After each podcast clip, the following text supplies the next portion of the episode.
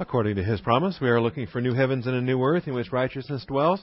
Therefore, beloved, since you look for these things, be diligent to be found by him in peace, spotless and blameless, and grow in the grace and knowledge of our Lord and Savior, Jesus Christ.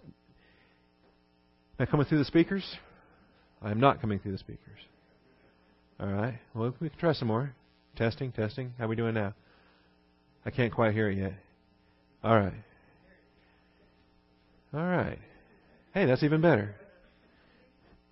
Yeah, turn up just a little bit more. I'm going to get dominating today. Give me a little reverb. And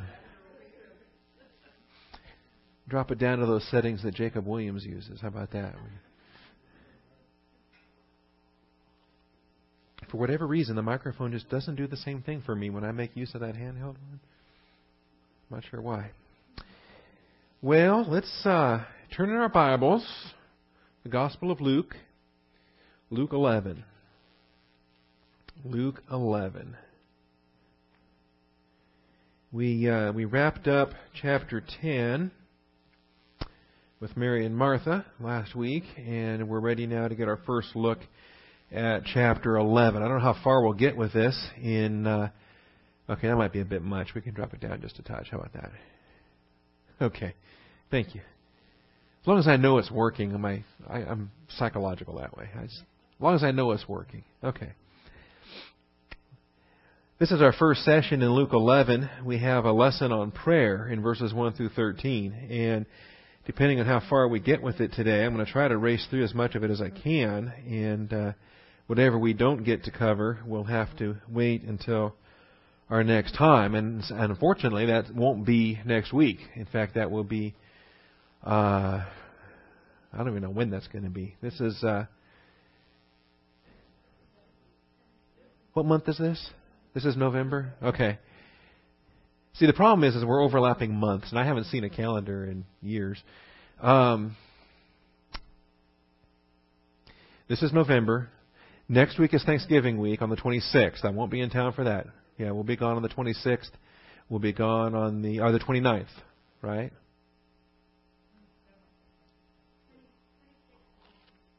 I don't even own a calendar, so anyway. Just show up. If I'm here, I'll teach the Bible. I'm not going to be here for three weeks. I do know that. So I won't I won't be here. This is my last Wednesday to be here. Maybe ever. Okay, I'll come back. Um, December seventeenth. Okay. Okay. Well, whatever it is. Um. So the twenty-ninth. What is next Wednesday? twenty-sixth. Okay, thank you. twenty-sixth, and then the third, and then the tenth. Okay. Something like that. Let's start with some prayer.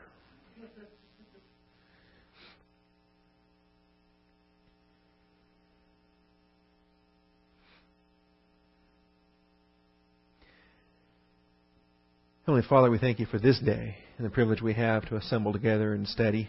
And Father, uh, all the rest of this stuff about trying to make plans is kind of stupid. We just live one day at a time. And if we have a day, then here we are, and we thank you for it. Father, thank you for uh, the opportunity to study the Word of God, to learn things that we did not know yesterday, so that on this day we can give a greater glory to your Son, our Lord and our Savior, Jesus Christ. And we thank you in his most precious and holy name. Amen. All right. As I was attempting to announce, um, we will not have class for next week, the week after, the week after that. Three weeks in a row. That's the plan at this point, if it happens, if the Lord lets me take a vacation, that is. Um, so we'll just, you can, of course, still meet for prayer. Ladies can meet for prayer if you want, or if you don't, uh, whatever you want to do. I won't be in town, so we'll figure that out at that point. Let's look at some scripture then. Luke chapter eleven. It happened while Jesus was praying in a certain place after he had finished. One of his disciples said to him, "Lord, teach us to pray, just as John also taught his disciples." And he said to them, "When you pray, say, 'Father, hallowed be your name, your kingdom come. Give us each day our daily bread, and forgive us our sins, for we ourselves also forgive everyone who is indebted to us. And lead us not into temptation.'" And then he said to them, "Suppose one of you has a friend." All right, well, we'll get into these aspects here shortly. We're going to break down this uh, unit into three main parts. Verses one through four are the, sometimes called the Lord's Prayer. We'll call that the Disciples' Prayer. It is a repeat, by the way, from the Sermon on the Mount in Matthew five, six, and seven. And we'll give you the parallel passages today so you can see the correlation between them. Then there's a parable in uh, in verses five through eight that is unique to the Gospel of Luke. It's not found in the Sermon on the Mount. It's not found in the Gospel of Matthew. And then we have the uh, uh, ask and ye shall uh, receive, the ask, seek, and knock imperatives, uh, verses nine through thirteen. So we'll handle it in that in those thirds, one through four, five through eight, nine through thirteen, and break down the uh, the episode into three large sections. And so we'll just leave it for the moment with the uh, the Lord's Prayer section here in one through four. I'm going to give you a total of six points of study as we outline it. First of all, the parallels. This episode, this is point one in your notes, this episode seems to duplicate earlier teachings in the Sermon on the Mount. If you have your notes, you want to go all the way back to the Galilean Ministry, episode seventeen. Galilean Ministry, episode seventeen, is the Sermon on the Mount. We, uh, we've broken down our Harmony of the Gospels uh, into the different sections uh, based on their uh, overall geographic headings. And so the uh, Galilean Ministry is the largest ministry, the largest segment of the life of Christ. If you go with the traditional three-and-a-half-year mode, then uh, the Galilean Ministry was two years out of those three-and-a-half years. It was a significant portion of his ministry, two-and-a-half years even. And uh, we're now in the last Judean and Perean ministry um, as we outline it. So anyway, this goes back a while. Uh, in parallel then, Luke eleven, two through four is parallel to Matthew six, nine through thirteen. Matthew six, nine through thirteen, what's usually called the Lord's Prayer. I call it the Disciples' Prayer outline.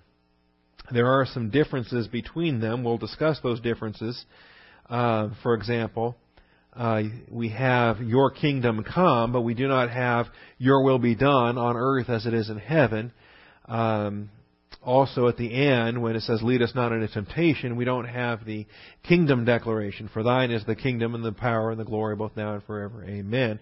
We'll, uh, we'll contrast these here in a moment. We'll do some flipping back and forth and show you the, the absences. Now, we don't have a problem with uh, duplicate teaching. In fact, it's rather a benefit that we have in the Synoptic Gospels, that we have the different accounts in the different ways that we have them. It helps us to identify really the, the genuineness, the legitimacy of the gospel records. If they were all clones of each other, then that would be a mark of some kind of forgery, some kind of fraud.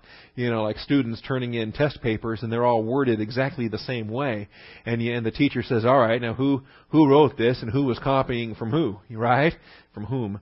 And so you start to realize that if, if they're exact clone replicas, that something artificial or phony was going on. So that's not what we have in the synoptic approach with Matthew, Mark, and Luke. There are differences between them, and that is not uh, to say that that uh, our text is flawed in any way. In fact, it's a benefit to our study of the text. To be honest with you, I expect Jesus Christ taught the doctrine of prayer probably two hundred ninety-nine times in, in three and a half years. It was a study that he taught over and over and over again. He lived by example. He demonstrated prayer. There was prayer where he prayed alone. There was prayer where he prayed with his disciples, his intimate disciples. And then there was prayer where um, he prayed with the large groups. Now, in this verse, I find it interesting. Jesus himself was praying. The disciple was not praying with them, but he himself was praying. And the disciple waited until after he had finished. After he had finished, which I find kind of interesting. We don't know who this disciple is, this unnamed disciple. Uh, I, I suspect it was not one of the big, big disciples. Well, not one of the twelve. Probably wasn't one of the seventy either. Just a, a certain disciple. In fact, we kind of get the idea that he's rather new, uh, that he was not around back when the Sermon on the Mount was first given, or other uh, other teachings on prayer. Anyway, we'll highlight the uh, the parallel on this shortly. Likewise, Luke, point B then, subpoint B. So we've had main point one, subpoint A now. The parallel between Luke eleven, two through four is parallel to Matthew six, nine through thirteen. Under subpoint B, Luke eleven, nine through thirteen is parallel to Matthew seven, seven through eleven. the Father's faithful provision. If you ask Him for a uh, fish, He's not going to give you a snake. If you ask Him for a loaf of bread, He's not going to give you a stone. All right, and some of the terms are different between Matthew's uh, use and Luke's use. Luke, uh, Matthew does not mention the egg and scorpion uh, as he mentions the, the loaf and the stone. Anyway, that's just some of the slight differences. Chances are this is teaching the Lord gave any number of times. He probably gave this uh, a dozen times, a hundred times. Who knows how many times He taught this. In each village you go through, you, that's the idea of an itinerant ministry. When you're an itinerant speaker, uh, you, there's a lot of repetition in what you give. See, uh, Charles Wesley uh, spoke forty thousand times in his lifetime. And, uh, you know, so you look at, at three thousand three hundred sixty-two and say, well, that's, that's not a whole lot. And yet, those are individual, different messages to a congregation, as opposed to you have one sermon you give a hundred times in a hundred different towns. You can you can run your numbers up pretty good, can't you, by doing it that way? Well, um, with an itinerant speaking ministry, you can have a message like the Sermon on the Mount. You can give a hundred times in a hundred villages, or uh, the messages on prayer here, you can give a hundred times in a hundred villages and so forth. And you can repeat it over and over and over again because your audience is different each time. All right? Um, and I tease Cliff about teaching the book of James so much. Well, you know, he has the opportunity to do that. He can teach James here. He can take it down to Sweeney and teach. He can take it over to Horseshoe Bay and teach. He can take it to work and teach it. And as long as you get a new audience, you know, you can just keep teaching it over and over and over again, see. You know, I've heard stories of preachers that, you know, they had a repertoire of, of, you know, whatever they had. They had four hundred sermons is all they had, and when they exhausted them, they had to, they had to, you know, leave and go get another church, basically. Uh, just change pulpits, change towns, and, and start all over again until you run out of material. Well, if you're doing something like that, repeating something over and over again, then your illustrations can change. And, and in Matthew, where he says, you know, uh, the, the snake and the fish thing, or the loaf of bread and the and the rock, or an egg and a scorpion, for example, these are these are for instances, and you can add to the for instances. You can add, uh, you make up some of your own. You know, if you're if you're going to ask for something, the Father's not going to give you something else, you know, as a counterfeit or as a danger or as a as a cruel, twisted joke. It's not what our Father does. All right.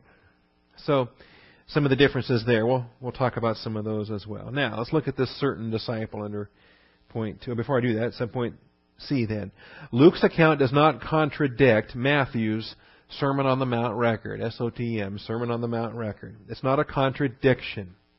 You may encounter this. I don't know how many skeptics you encounter, how many uh, critics or Bible haters you encounter, but uh, through the years I've I've I met different folks, and they've they've been nitpickers, trying to pick nits and, and say, well, the Bible's just full of contradictions. It says he, this thing here, it says this thing there.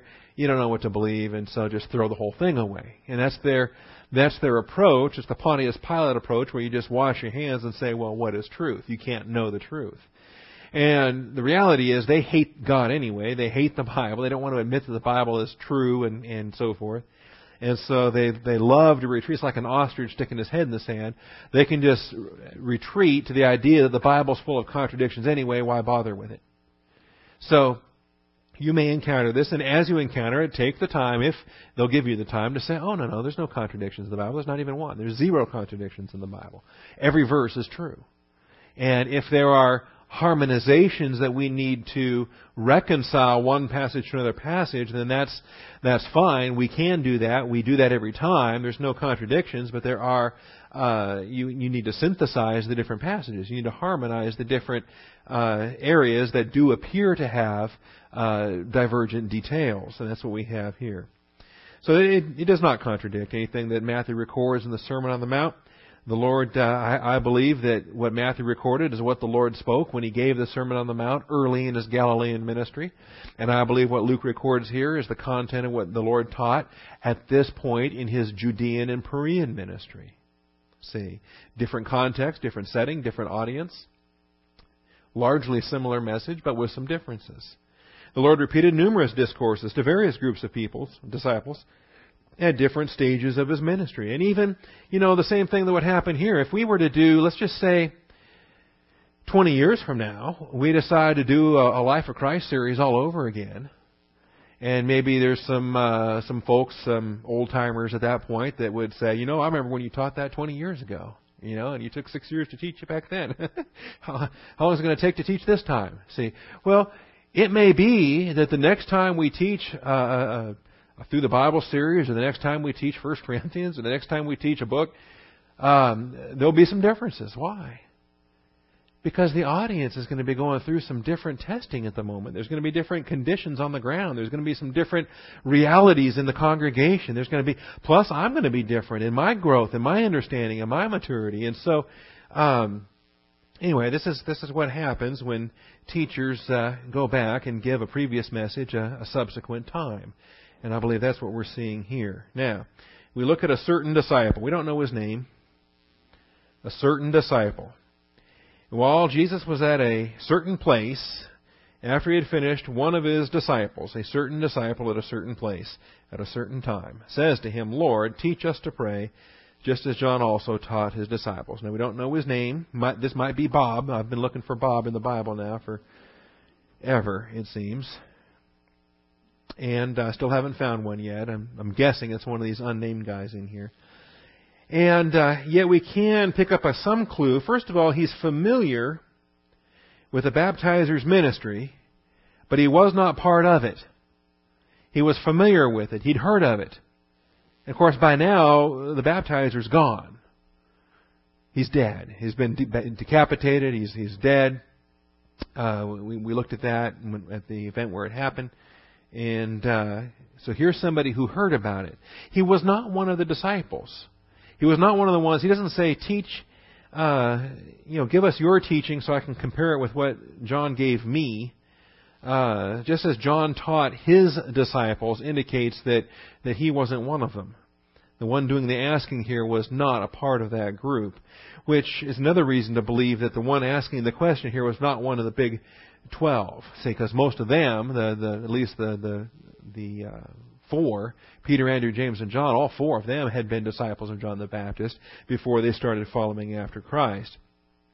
So he was familiar with it, but not part of it. And this is, it's a, it's a opportunity. You know, it's a part of our heritage of who we are uh, in different things. I've, I've, uh, I've read different authors. I've read different uh, scholars, different pastors, faithful men over the years. And, uh, but I'm so young, I, I don't remember the time when, when those guys were still around, for example. And I, you know, I talk about, uh, you know, reading Donald Gray Barnhouse, for example.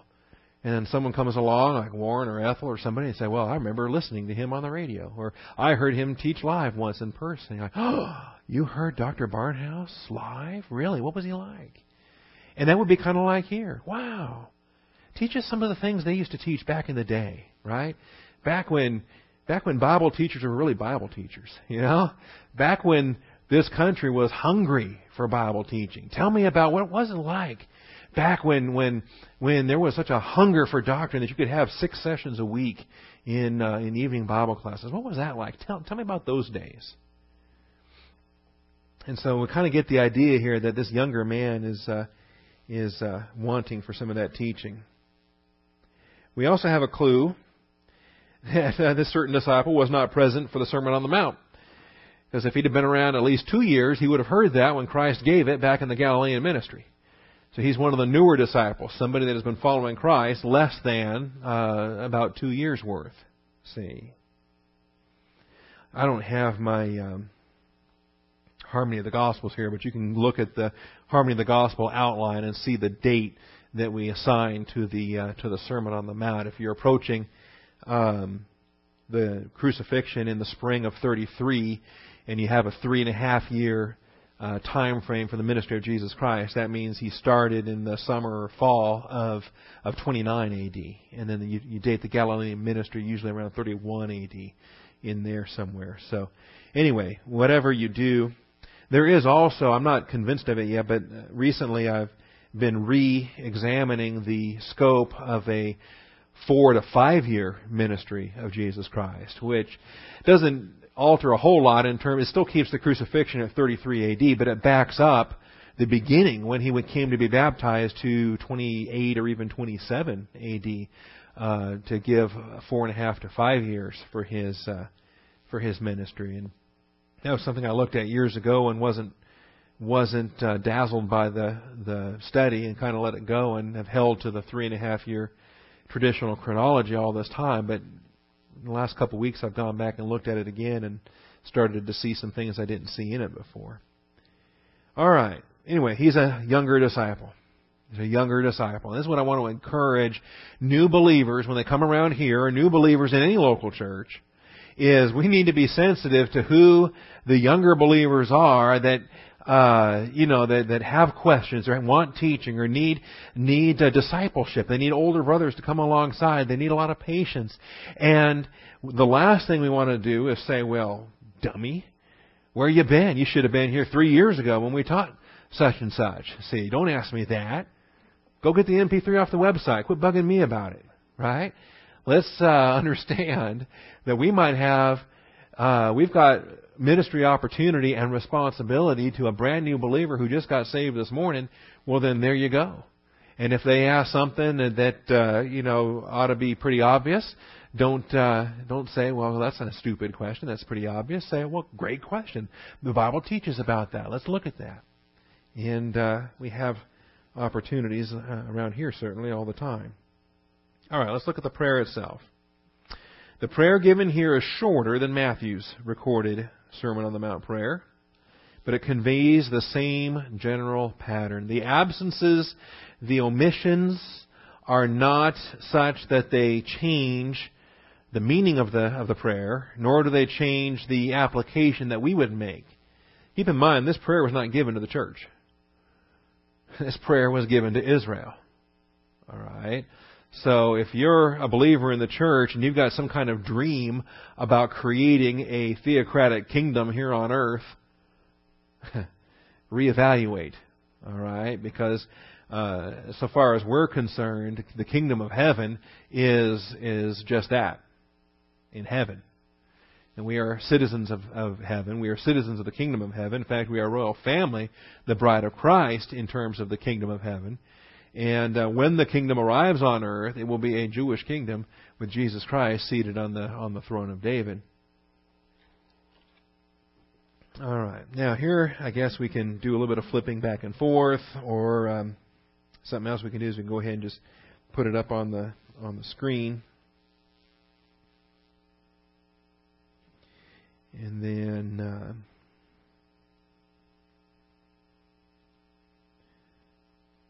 tile your windows, and there they are. Matthew on the left, Luke on the right. We'll just leave the English for the time being. The, the Greek would reflect the same differences. You see how short it is in Luke compared to uh, Matthew? So say, Father, whereas Matthew has our Father who art in heaven, okay? In Luke's account, it's just simply Father. Does that affect the definition? Does that affect the meaning? It's, we're still praying to the same Father, right? Hallowed be your name. Hallowed be your name. That's the same. Your kingdom come. But then in Matthew, it's your will be done on earth as it is in heaven. Again, it's bringing into view the reality of heaven and how it's to be manifest here on the earth. I find it interesting is when the Sermon on the Mount was given, Jesus Christ was still proclaiming the kingdom of heaven is at hand. He's not doing that at this point in the Gospel of Luke. He's no longer proclaiming the kingdom of heaven is at hand. In fact, he's preparing his disciples for the cross, for his departure. And so it's natural to say, your kingdom come, and yet leave it at that, because it is going to be delayed a bit, won't it? It's going to be delayed uh, quite a bit, really, two thousand years, if they could have had a context to understand that ahead of time. So the idea of your will be done on earth as it is in heaven is interesting, because uh, that gets omitted here from the Luke account. Uh, give us this day our daily bread. That's identical. Forgive us our debts versus our sins in Luke. For we ourselves also forgive everyone who is indebted to us. Language is a little bit different, but it still conveys the same thought. Forgive us our debts as we also have forgiven our debtors. And uh, lead us not into temptation. And that's where Luke stops. The idea of deliver us from evil is omitted. And here is Jesus Christ. Now, I find that to be striking as well. that Jesus Christ in his own prayer life is no longer uttering, deliver me from evil. Because the truth is, what's going to happen in less than six months? He will be delivered into evil, into the hand of the evil one. He's going to be hung on the cross. He is going to, he who knows no sin will become sin on our behalf. Um, so it's interesting. In every case where we see the um, the editing out, we see the short, the removal of certain phrases and so forth, every last one of them, I think, comes in the recognition that the cross is approaching. In every single case. And then as far as the rest of this, uh, yours is the kingdom and the power and the glory forever, amen. That's even in Matthew, there's a text matter there. And um, we'll save that for some of our text criticism exercises. All right. Conveys the same general pattern. Here's the pattern. It starts with adoration before the Heavenly Father. Adoration before the Heavenly Father. When you're teaching a baby believer how to pray, this this disciples' prayer, by the way, don't call it the Lord's Prayer, that's John seventeen. The disciples' prayer. This is a formula. It's a pattern. And it's a way to teach a brand new believer how to pray. It's a, it's a way you give them a structure, you give them an outline, you give them a, a pattern to follow, and they can they can learn by these these rote prayers, these ritual prayers. Now, they should also grow beyond that. You ought to be able to grow to the point where you express in your own priesthood, your own worship, your own expressions, your own uh, free expression of devotion and, and intimacy with the Father. But you got to start somewhere. And this is a good place to start. Just give them a pattern. And start in that pattern with the principle of adoration. Father, or Father in heaven, hallowed be thy name. Celebrate who he is. Celebrate the fact that we have the ability to pray. We have, God has gifted us, blessed us, equipped us with the um, ability, the power in our living human spirit to pray. Remember, prayer is a spirit function, not a soul function. Uh, we, you, you think that your soul is engaged, and it is. It's engaged so far as your, your mentality is functioning and your emotions are, are functioning. Uh, if your mentality is out of kilter, your prayers will, will reflect that. If your emotions are out of whack, your prayers may reflect that too. So the soul does touch on your prayers, but ultimately prayer is a spirit function, not a soul function. And we want to start with adoration before the Heavenly Father, teaching a brand new believer that he has a father. Maybe he never had an earthly father that he loved, or an earthly father that he respected, or an earthly father that had any kind of approachability. Right? But here's a father that you can approach anytime, day or night, with any problem, with any struggle. And he always has time for you. He never says, go away, come back, I'm busy now. Um, make an appointment with my secretary. I'll, I'll handle your problem a week from next Friday. Okay. But Dad, I got a question now. Okay. Access at any time. And we start with the adoration, thankful for who he is, for what he has done, for why we're here. And um, so many of the prayer patterns start off with that. Not just, uh, we don't want to just jump into the gimme, gimme, gimme prayers. We start with the adoration. Second feature is the anticipation of His coming kingdom. Anticipation of His coming kingdom.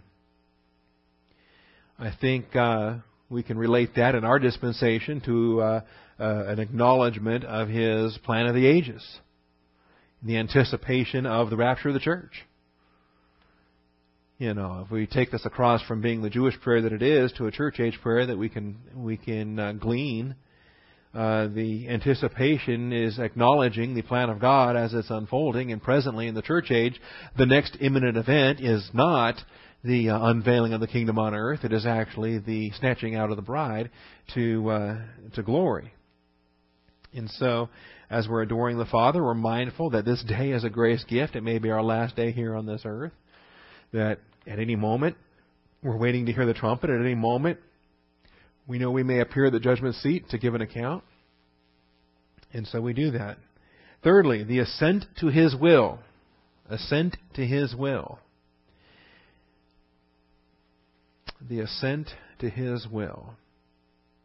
And even though it's the Luke account leaves out the "Your will be done," uh, it's still contained in implicitly. It's still contained in "Your kingdom come." It still is the aspect that as His kingdom is coming, it's His will that's being realized step by step between Alpha and Omega, the ascent to His will as the third step.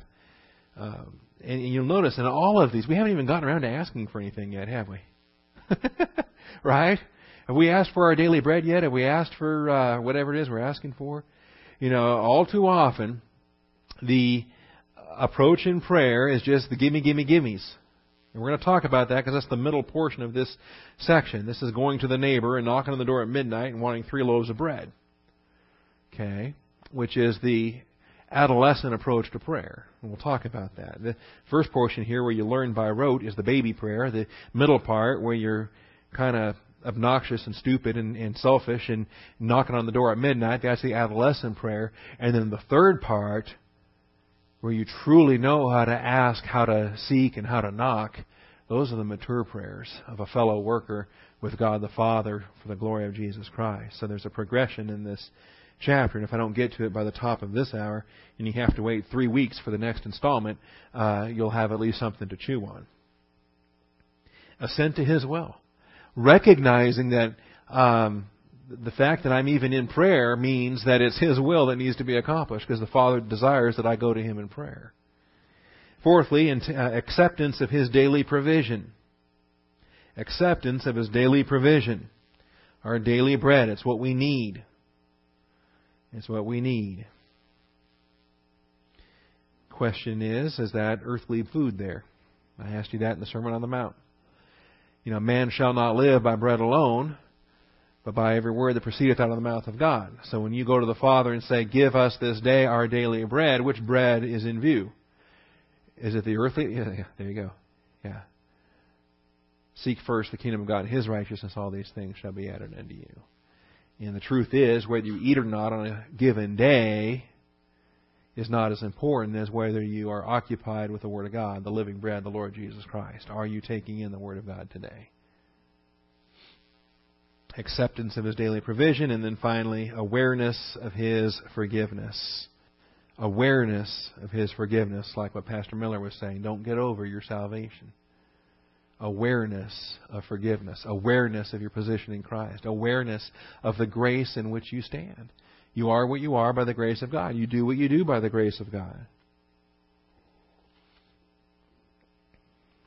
And so these elements can be incorporated into a uh, pattern for prayer. Now, this is what we have in Matthew. This is what gets restated in Luke. And as we said, in Matthew, this first part comes in Matthew six, and then the last part, when we get into the asking, seeking, and knocking, Uh, and the fact that, you know, we're evil parents, but God's a good parent and He gives us good things, uh, that's in Matthew seven. And there's a gap in between there in Matthew, in the two sections of Matthew. All right? In fact, just hold your finger here. Let's look over at Matthew five, six, and seven. So you can kind of get an idea for the overall structure on the Sermon on the Mount. That's a lengthy, lengthy discourse. And I think it was given in a, in a conference format, more so than a single lesson. All right? I'm sure they had breaks for, uh, you know, meals and hitting the coffee pot and other things. Of course, the Lord drank coffee. You didn't know that? All right. So in Matthew chapter six, you got verses nine through thirteen in the uh, pray then in this way, and then beyond, and then the, the forgiveness aspect in verses fourteen and fifteen. But then it goes on and it talks about fasting and talks about prayer and it, the other applications here to not be hypocritical. It has to it has to continue in where the chapter started, where it says, beware of practicing your righteousness before men. And that includes prayer, but it also includes fasting. It also includes um, giving and so forth. I understand that uh, Austin Bible Church in the last couple of weeks received uh, about one hundred thousand dollars. And from multiple sources. And I don't know who the sources are. I don't know where they came from. I don't know the first bit. I don't want to know. I'm glad I don't know. All right? And that's uh, that's the privilege and opportunity where uh, the Father who sees in secret can repay, where if uh, the, the right hand doesn't know what the left hand is doing and vice versa, then it's uh, Jesus Christ gets all the glory. All I get to do as a pastor is uh, hear reports like that and say, wow, thank you, Father. Amazing. See, what a, what a God of grace. An absolute God of grace. Then, uh, still in Matthew six, he starts to teach them aspects about anxiety, about seeking first the kingdom of God and His righteousness, and then about not, you get into chapter seven, and we don't want to be judging, and um, we uh, don't want to throw pearls before swine. Whole lot of teaching in here. Then you finally, in seven seven, get to ask, seek, and knock. Ask, seek, and knock. So that's the structure there. Jesus gave a whole realm of teaching in that Sermon on the Mount. Now in chapter eleven of Luke, come back to chapter eleven of Luke, and we see something interesting in what the Lord's doing here. He's taking the prayer elements out of the Sermon on the Mount, right? He's taking the, the rote prayer from chapter from Matthew six, and he's taking the ask, seek, and knock teaching from Matthew chapter seven. And he's taking those two elements out of the Galilean ministry. He's now bringing them back for the Perean ministry, last Judean and Perean ministry, and he's reshaping them for this message. And as he's reshaping them for this message, he says, you know what? This is the beginning and the end of a prayer development. I need to plug it in with something here in the middle. And what he plugs in in the middle is this parable about the neighbor and the midnight knocking. All right? The, uh, you know, suppose one of you has a friend and goes to him at midnight. And this parable from five through eight is what he tucks in between Part one and part three of this three-part uh, development on prayer. And when he does this, this is what he's doing. He's crafting this into a baby, adolescent, and mature approach to our prayer life.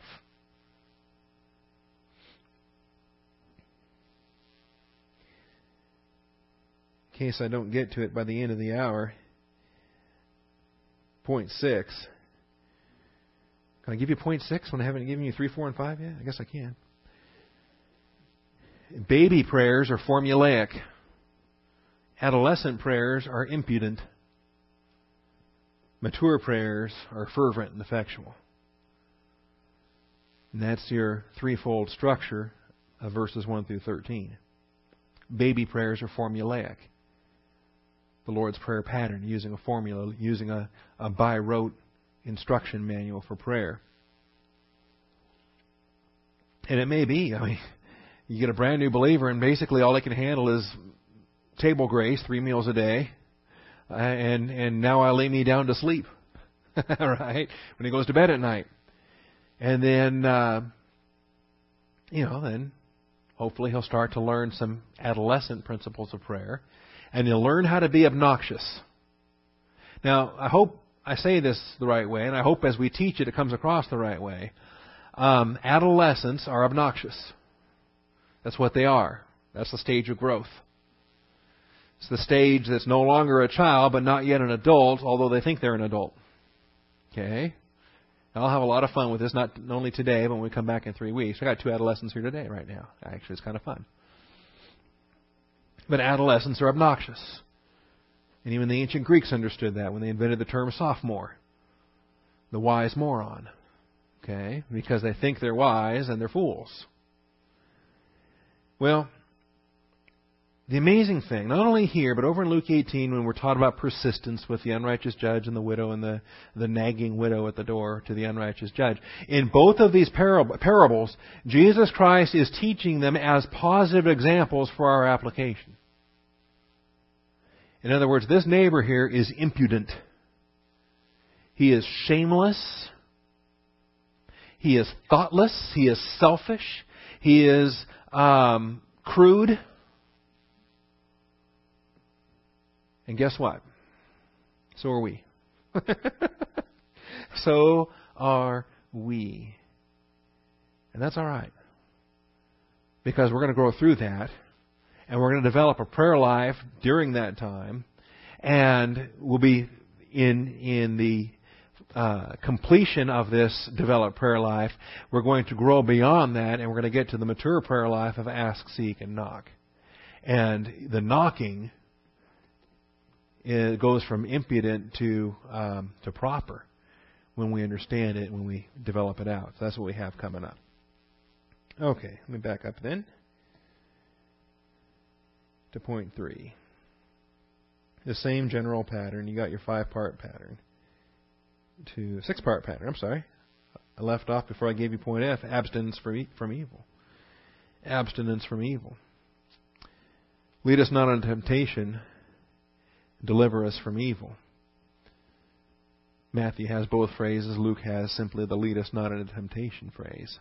But when you're aware of God's forgiveness, you want to live a life day by day that's the, the life uh, not in the realm of temptation, the life that's in the realm of, of, uh, of glory, that you're walking to please the Lord. You don't want to walk in the realms of temptation. Anyway, so there's your, there's your pattern. That's what we gave you in Sermon on the Mount. If you want more teaching on it, Um, the M P three is uh, is available, just sitting there minding its own business. Now, the the what sets this passage apart, what what sets Luke eleven apart from anything we've ever studied before, is this parable in five through eight. The parable in five through eight. And uh, goodness, can we teach this in seventeen minutes? Well, maybe. We'll give it a shot. How's that sound? All right. Disciple wants to know how to pray. Well, when you pray, say as following. Father, and he gives them the, the baby prayers of the of the disciples' prayer. We've repeated it from the teaching he'd given in the Sermon on the Mount. Probably gave it many, many times to brand new believers every time he came across them. See, I don't know that uh, the typical believer in the Old Testament had a developed prayer life. Typical believer in the Old Testament would have been very reliant upon the uh, intercessory priesthood that they had been given. You know, go to the temple, bring a goat, uh, ask uh, ask the priest or the Levite there to offer a sacrifice, to offer a prayer, to intercede, and so forth. I don't know that personal prayers on the part of an Old Testament saint were really as developed as uh, as they might have been otherwise. Although you read Psalm one nineteen, you read David, you, you you know, there were some believers that had powerful prayer lives. Anyway, it's hard to say. So the Lord gives them this, and then he said to him, then he said to them, and you know, it's almost like he's he's asking, he's, you know, picture this now. Jesus, his disciples, the old-timers, the new guys and the newbies, and um, this this kid comes up and says, can you teach us how to pray like John the Baptist taught his disciples? And you can almost see, right, Peter and James, and they just roll their eyes. Oh, here we go again. This newbie in his question. And man, you know. And so here's the Lord. Okay, our Father who art in heaven, hallowed be thy name. Okay, I don't know. And uh, the Lord says, lead us not into temptation. The disciples are like, yeah, yeah, yeah, okay, got that, got that. And then he said to them, suppose one of you has a friend. And then all of a sudden, Peter and James and, oh, wait a minute. This is something different. hmm, there's something new. What is this? Suppose one of you has a friend and goes to him at midnight and says to him, friend, lend me three loaves.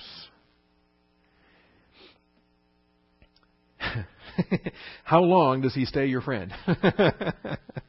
And is he really your friend anyway? I think when you glance at it in verse eight, you kind of find out that he's not really your friend. You're his friend, but he's not your friend.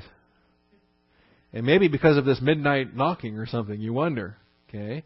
You know, you you have people that you, you can call at any time, day or night, and there's other people that you're not as comfortable calling them at certain times. You say, well, better wait till morning. All right.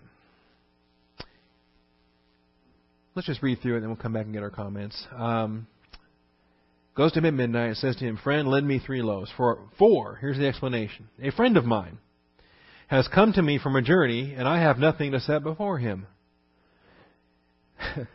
Right? Explain to me why that's my problem.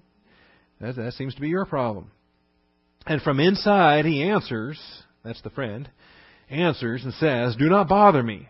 The door has already been shut.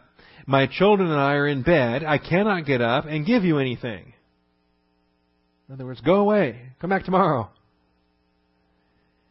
And uh, I think this immediate answer of do not bother me is interesting. Because James one says, if any of you lacks wisdom, let him ask of God, who gives to all liberally or generously. And, what's the other phrase? Without reproach. Without reproach. In other words, without saying, do not bother me. Stop bothering me. So we know this is not how the Father answers prayer. And yet this is given to us as a parable teaching how to pray. I find it interesting. All right, the door has already been shut. Pretty vivid, perfect voice uh, description of that. Uh, I and my children are in bed. I cannot get up and give you anything.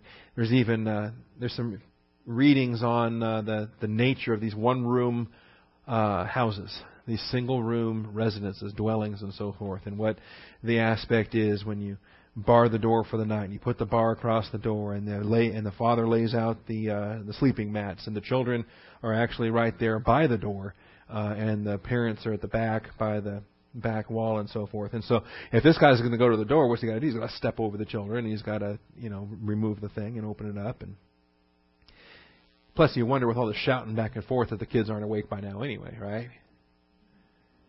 If they're anything like my kids, they woke up a half hour before I did anyway, so we'll figure it out. All right. What are some of these elements here?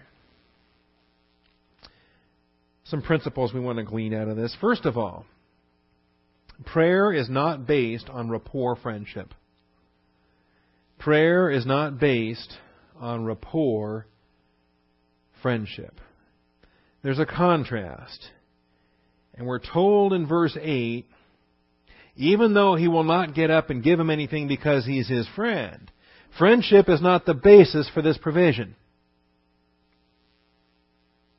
That's clear in verse eight.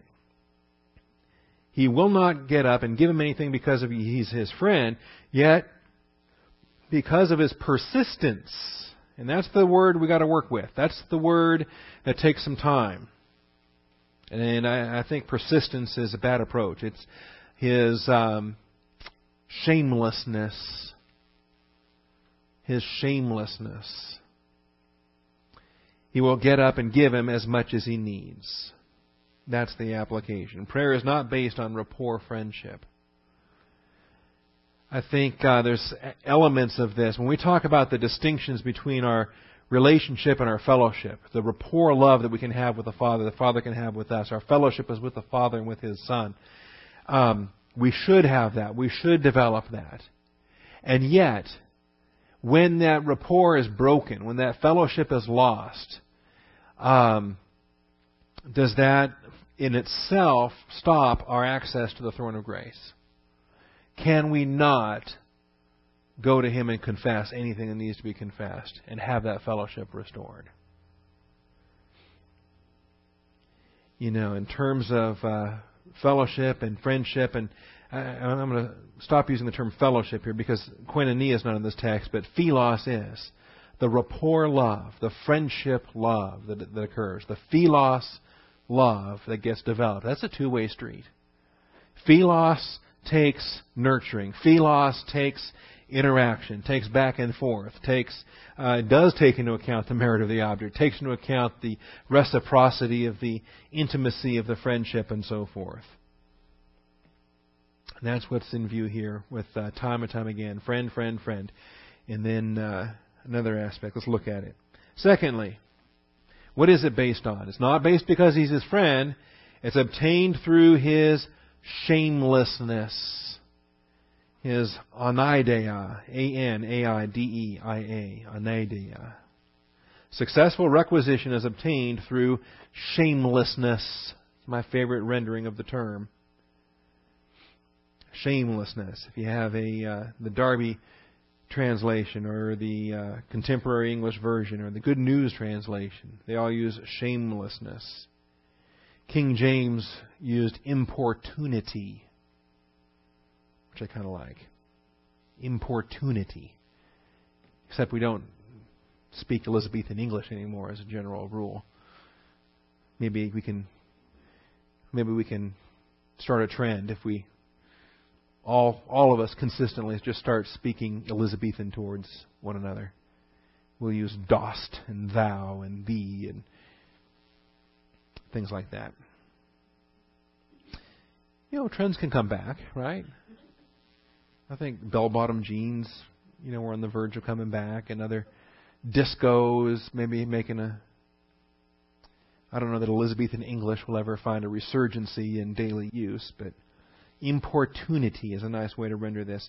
The English Standard Version has impudence, impudence, boldness, if you have an N I V. And and, and this is where I think in um, some of these, like the N I V, New American Standard, New King James, uh, they took the idea of shameless and they, they took it a step beyond the shamelessness to communicate the persistence, the boldness or persistence.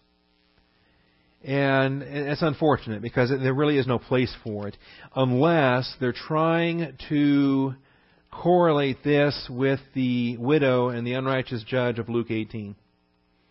Because there's another prayer parable that he gives in Luke eighteen with a widow and an unrighteous judge. And she was bothering him, same as the man here was bothered. And but in that passage in eighteen five, he says, uh, because this widow bothers me, I will give her legal uh, protection. Otherwise, by continually coming, she will wear me out. Now there we find persistence. And we're also told in verse one that they ought to pray at all times and not lose heart. So this is a parable that's designed to teach praying without ceasing. It's designed to teach persistence. And in Luke eighteen, the principle is persistence. And I think the vocabulary supports persistence. But in Luke uh, eleven, Jesus is not teaching persistence. He's teaching prayer itself. Prayer in the first place. And in that, he's giving this example of impudence, this example of anaideia, the Greek word A N A I, A N A I D E I A, number three thirty-five, anaideia. Actually, accent is on the second syllable. Anaideia. Number three thirty-five. And uh, Ado, Adon, you've got verbs of understanding, verbs of perception, verbs of conscience. And uh, this is negated with the alpha privative on here, the, the negation, basically without shame, without conscience, without any, any uh, embarrassment, without any social sense of anything. And see, this is... This may be a hard concept to teach to twenty-first century Americans who, for the most part now, for going on forty years, um, have nothing left to be ashamed about as a society and as a culture. Our culture has done everything since about nineteen sixty-two or thereabouts to remove any need for shame. And anymore, the last things that are left to be ashamed about anymore, as far as our culture is concerned, you don't have to be ashamed about having a baby out of wedlock. That's not to be ashamed anymore. That's that's just to be celebrated. That's just fine. Um, nothing shameful about living together outside of marriage. Nothing that's not wrong. Nothing shameful there. Um, you know, there's a ton of things that used to be shameful. Used to be um, defaulting on a debt, going bankrupt. The stigma and the social... Uh, now, oh no, it's just normal, you know. In fact, now we got billionaire uh, corporations going to the government, um, begging for the for the handouts and whatever else. And is there any shame left? I think the only thing left now is if you are a Christian, you need to hang your head. And shame on you for those close-minded, narrow, primitive, dis, uh, discriminating, intolerant views. Shame on you. The only thing our culture has has left to be ashamed of is that you still are a Christian. Hold hold true to the Bible. Shame on you. Well, in the ancient world, and in many other parts of the world today, shame is a big deal. Honor is a big deal. As we have uh, ministry in the Philippines, for example, in the, in the Orient, the Far East, honor is huge. and to bring dishonor or shame on a family or on a name, still in that part of the world anyway, is is massive. To the Romans, to the Greeks in the ancient world, your honor was everything. There was an aspect about um, certain aspects. I mean, you could do... the Romans could participate in certain nefarious things so long as it wasn't publicly known, right? You know, assassination of your enemy, that's fine. Just don't get caught. Different aspects. Anyway, uh, I, I prefer the rendering of shamelessness, because of his shamelessness. Even though he will not get up and give him anything because he is his friend, yet because of his shamelessness, because of his anideia, anideia, he will get up, not only get up, but give him as much as he needs. The verbs there are different. The get up that he won't do is different from the get up that he does do. And uh, that's an interesting thing there as well. Now, when we come back, we're going to learn about shameless impudence, because this is given as a parable to teach what we're doing when we go to our Father in prayer. Shameless impudence. We're knocking on a door when we go to the Father and pray. And do we have any right to anything? Does this man have any right to three loaves of bread out of his neighbor's house? Any right to two? Does he have any right to one loaf of bread? Does he have any right to disturb his neighbor's sleep? When it comes right down to it, the need is this person's need. It's not the neighbor's need. And the idea when you go to the Father in prayer, the need is entirely yours. For whatever it is, whatever you need. And, and it could be legitimate needs. That's fine. You are still knocking on a door with a need, and the one inside doesn't have the need you have. And um, is it shameless? Do we deserve anything that we're asking for? Not at all. Um, in fact, is it? Are we rather uh, sometimes do we find ourselves in prayer requesting things that? Uh, Well, maybe if we'd have been a little bit uh, uh, smarter about it, uh, we wouldn't find ourselves in this spot. Right? Why does this guy not have his own bread in his own house for when his friend showed up on his trip? You know, he, he could have had some better planning, should have had some better planning. And his promise of repayment, you know, I'll, I'll make it up to you, I'll pay you back. Well, how are you going to pay me back? You don't have bread now. Okay? There is an aspect of shameless impudence. And as we describe it, when we come back, we'll describe it. And we'll describe it in, in, in a shameless way, because that's what it is. But when we're done describing how shameless it is, at the end of the day, remember that this is a pattern for us to learn from. These are the adolescent prayers. We go from the baby prayers of praying by rote to the adolescent prayers of pretty thoughtless, uh, shameless, uh, selfish, demanding. I mean, I want it right here, right now. I don't care if it's midnight. I can't wait till tomorrow. Right? Like when your teenager tells you, oh yeah, by the way, uh, tomorrow morning um, this assignment is due. When, when was it assigned? I don't know, three months ago. But, you know, it's due tomorrow morning, and I need to finish this report. All right. Well, because in an adolescent way of thinking, if your universe resolves, revolves around you, then it revolves around you right now. It doesn't matter if it's midnight. This won't wait. I'm important and I want it now. All right. So we're going to break it down. In fact, we got ten principles we're going to glean out of this neighbor and uh, the impudent prayer. So we'll get some positive things when we come back. Thank you, Father, for this day, for the truth of your word, for the privilege we have to assemble together. We thank you for uh, the opportunity we're going to have to take a little bit of time away and ask uh, if that is your will, that you would make provision for it. If not, then uh, whatever time is allowed, we will give you thanksgiving and praise for. And we thank you and we praise you in Christ's name. Amen.